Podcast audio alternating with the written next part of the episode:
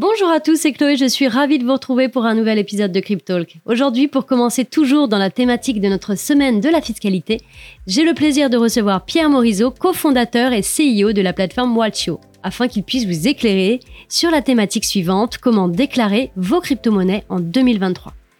Alors, vous êtes nombreux à nous poser des questions sur le support client chaque année au moment des déclarations, et donc nous avons repris l'ensemble de vos questions pour tâcher d'y répondre aujourd'hui avec Pierre afin que ça soit plus clair pour vous.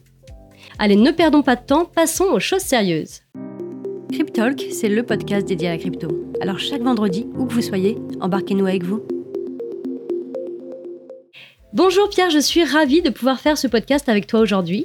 Alors je sais que le sujet n'est pas très sexy, mais il est malgré tout indispensable pour les investisseurs crypto et comme c'est ton cœur de métier, j'en profite.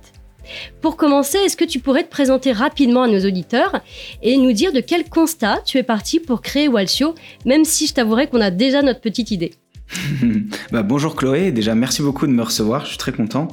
Euh, et en fait, le constat, c'était euh, en deux mille, enfin, après deux mille dix-sept, j'avais des crypto-monnaies, euh, j'avais généré un petit peu de gains et euh, j'ai commencé à chercher à les déclarer. Et c'est à ce moment-là que j'ai réalisé que c'était particulièrement euh, complexe à faire. Euh, donc je me suis un peu arraché les cheveux à construire des modèles Excel et je me suis dit que c'était pas possible. On peut pas avoir chaque individu, chaque personne qui détient des cryptos euh, ne peut pas lui-même euh, construire son propre modèle Excel. Et donc, c'est comme ça qu'on a commencé l'aventure avec Benjamin, donc mon associé fondateur euh, de, de Waltio, c'est-à-dire un logiciel, un outil qui aide au calcul de plus-value et à la déclaration fiscale euh, de crypto-monnaies. Très bien. Et depuis quelle année vous êtes, euh, vous êtes installé déjà ? Bah, on, au tout début, donc, l'idée a été courant deux mille dix-huit. Et euh, donc, la société a été lancée en début deux mille dix-neuf, donc il y a quatre ans. D'accord, très bien. Merci beaucoup pour cette introduction.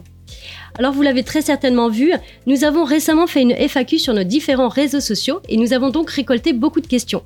Aujourd'hui, j'aimerais vraiment qu'on prenne le temps d'y répondre grâce à ton expertise dans le domaine. Pour commencer, est-ce que tu pourrais nous rappeler les dates précises des déclarations ?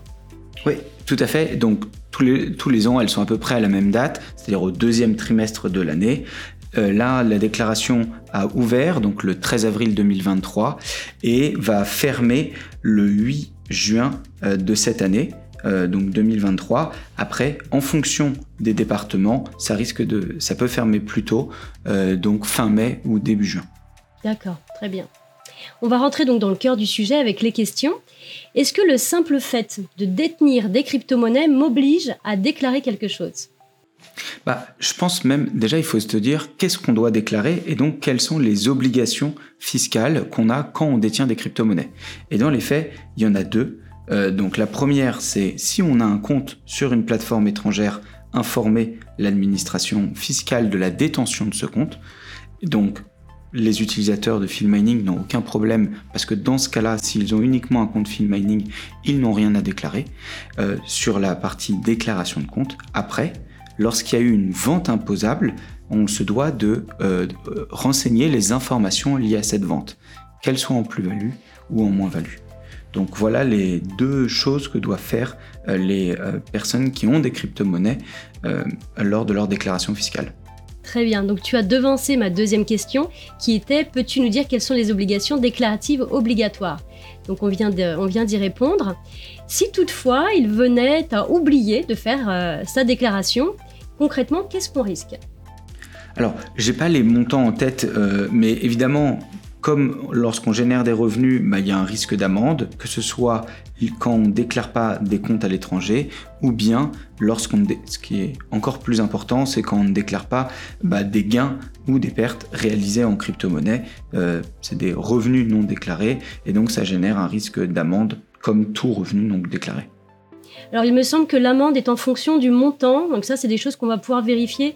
D'ailleurs, euh, Waltio nous a préparé un article complet que vous trouverez sur la partie blog. Et, euh, et cette, euh, cette information est notée, est notée dedans. Donc, je vous la mettrai euh, en commentaire. Autre chose, doit-on déclarer donc une plateforme P S A N dans le formulaire de déclaration des comptes à l'étranger ? Alors, si la plateforme P S A N est française, il n'a pas besoin de la déclarer parce que c'est uniquement des comptes à l'étranger, exactement comme des comptes bancaires dans, euh, qu'on aurait dans d'autres pays.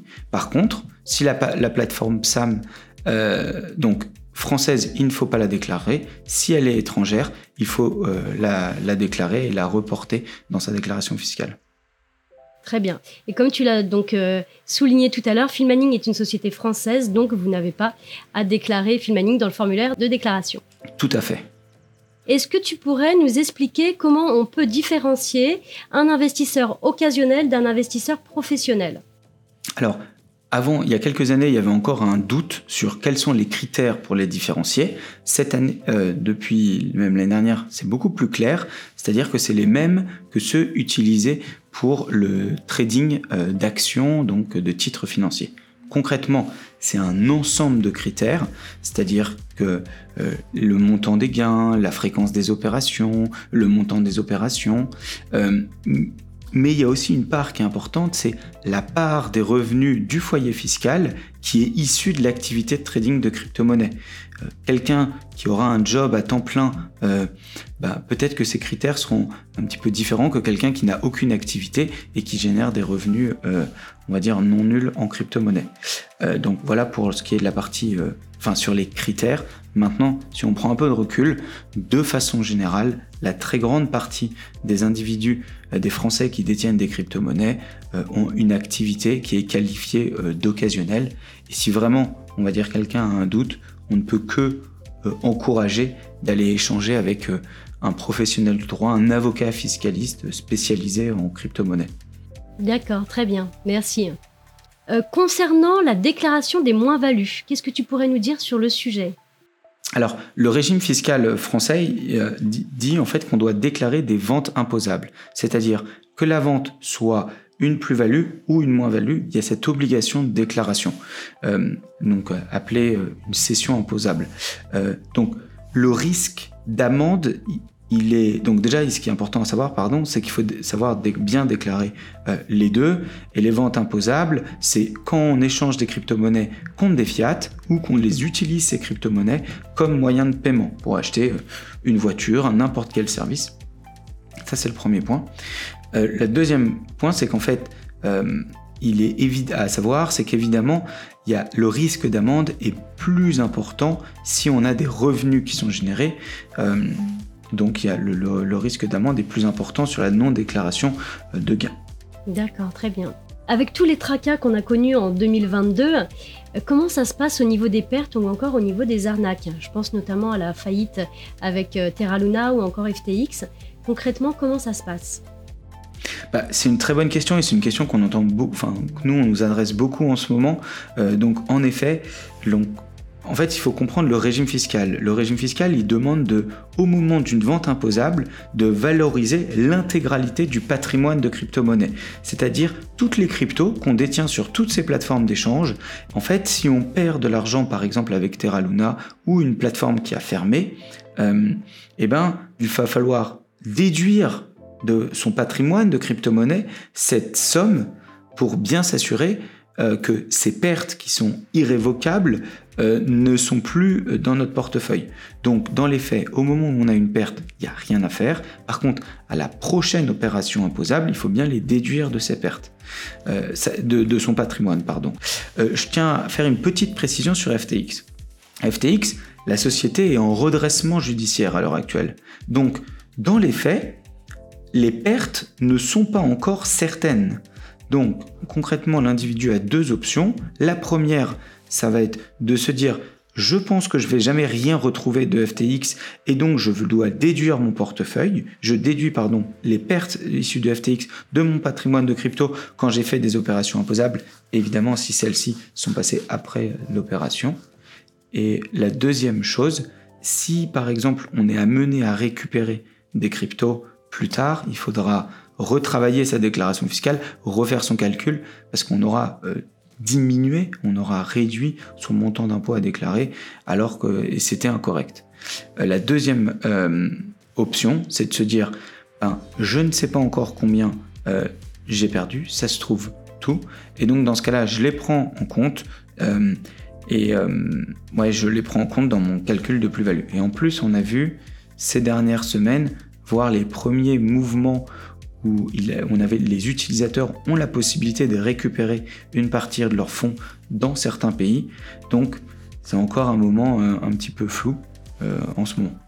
D'accord, très bien. Ça, c'est une question, nous, qui est revenue énormément sur le support client, justement. Donc, c'était très important que je puisse te la poser aujourd'hui. Alors, autre question. Donc, au niveau fiscal, c'est seulement au niveau d'une opération imposable réalisée après la perte que ça impactera le calcul. Alors, justement, qu'est-ce que tu entends par perte ? Le fait de perte de propriété ? Mmh.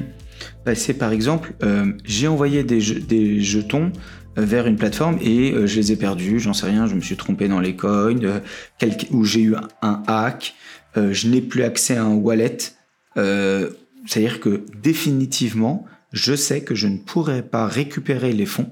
Euh, et donc, bah, dans ce cas-là, euh, il faut les retirer de son patrimoine, il faut les retirer de, de, de, de, de, ouais, de ce qu'on détient, de notre portefeuille total de crypto-monnaies.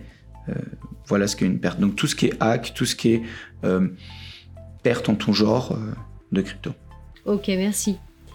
Alors on pourrait prendre un cas concret par exemple. Disons que j'ai des cryptos, mmh. Mon mari en a également et mon fils en a aussi. Concrètement, est-ce qu'on peut euh, déclarer tout ensemble ? Comment ça se passe ? Comment dois-je faire ?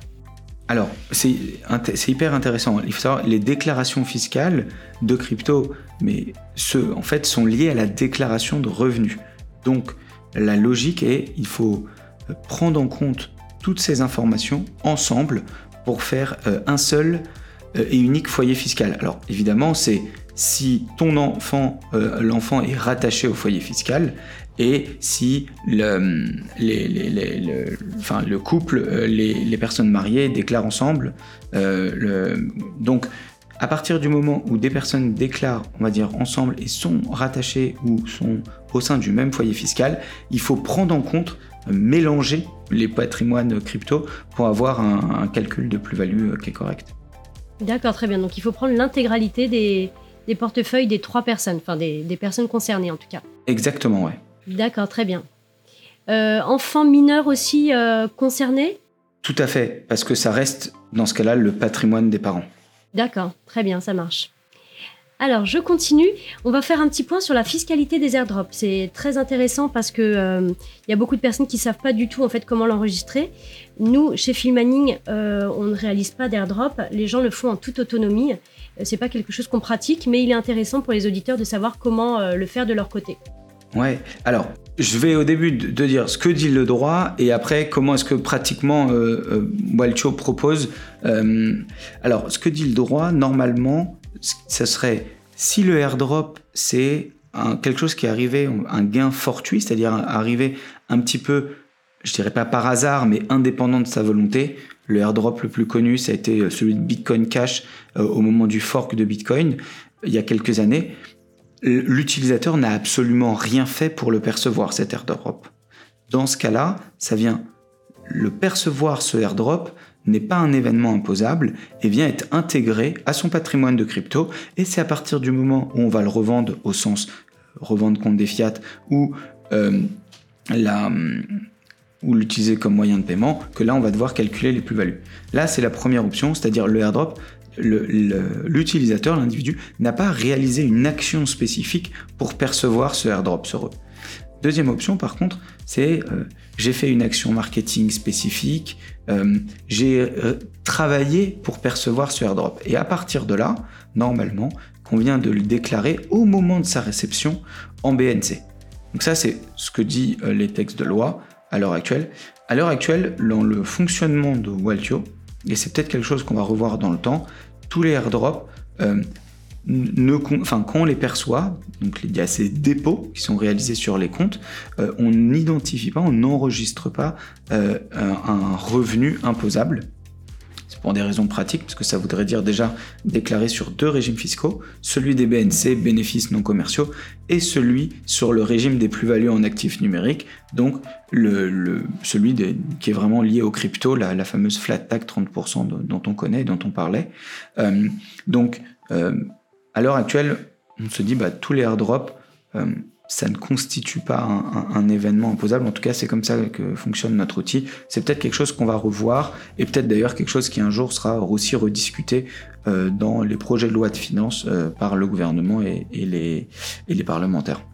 D'accord, donc si je comprends bien, à compter du moment où on claim son airdrop, là on est redevable, en tout cas on est imposé dessus. Si toutefois on n'a rien fait pour solliciter cet airdrop, comme tu disais tout à l'heure avec le cas de Bitcoin Cash, euh, là pour le coup il ne se passe rien. La, la notion de claim, elle est peut-être un, un petit peu léger comme travail, mais si vraiment il y a eu un vrai travail marketing, un vrai travail de, de l'individu, bah dans ce cas-là en effet il y a, il y a, une, il y a une, une, une imposition. D'accord, très bien. Merci beaucoup. Euh, autre point, je voulais qu'on aborde la fiscalité des revenus passifs. Est-ce que tu peux nous expliquer un petit peu comment ça se passe euh, chez vous ? Carrément. Alors, c'est une question hyper intéressante. Et, euh, mais en fait, tout ce qui est revenu aujourd'hui de stacking ou de lending, normalement, enfin, il pourrait que ce soit perçu donc, comme un revenu généré. C'est-à-dire qu'au moment où on perçoit les dépôts de stacking, et ben dans ce cas-là, il y a une imposition au titre des B N C, bénéfices non commerciaux, un petit peu comme les airdrops. Après, proposition alternative, c'est de se dire, au moment où je perçois ces revenus, je ne les déclare pas. Par contre, je les ajoute à mon portefeuille de crypto et au moment où je les revendrai, je paierai de l'impôt dessus. Évidemment, quand, si je ne les déclare pas au moment où, donc l'option B, au moment où je les reçois, ils viennent s'ajouter à mon portefeuille sans faire augmenter ce qu'on a, ce qui est appelé fiscalement le prix total d'acquisition, c'est-à-dire sans faire augmenter le montant investi en crypto-monnaie. Et donc, il y aura un taux dans cette option B de trente pour cent, de la flat tax, euh, lors de la revente.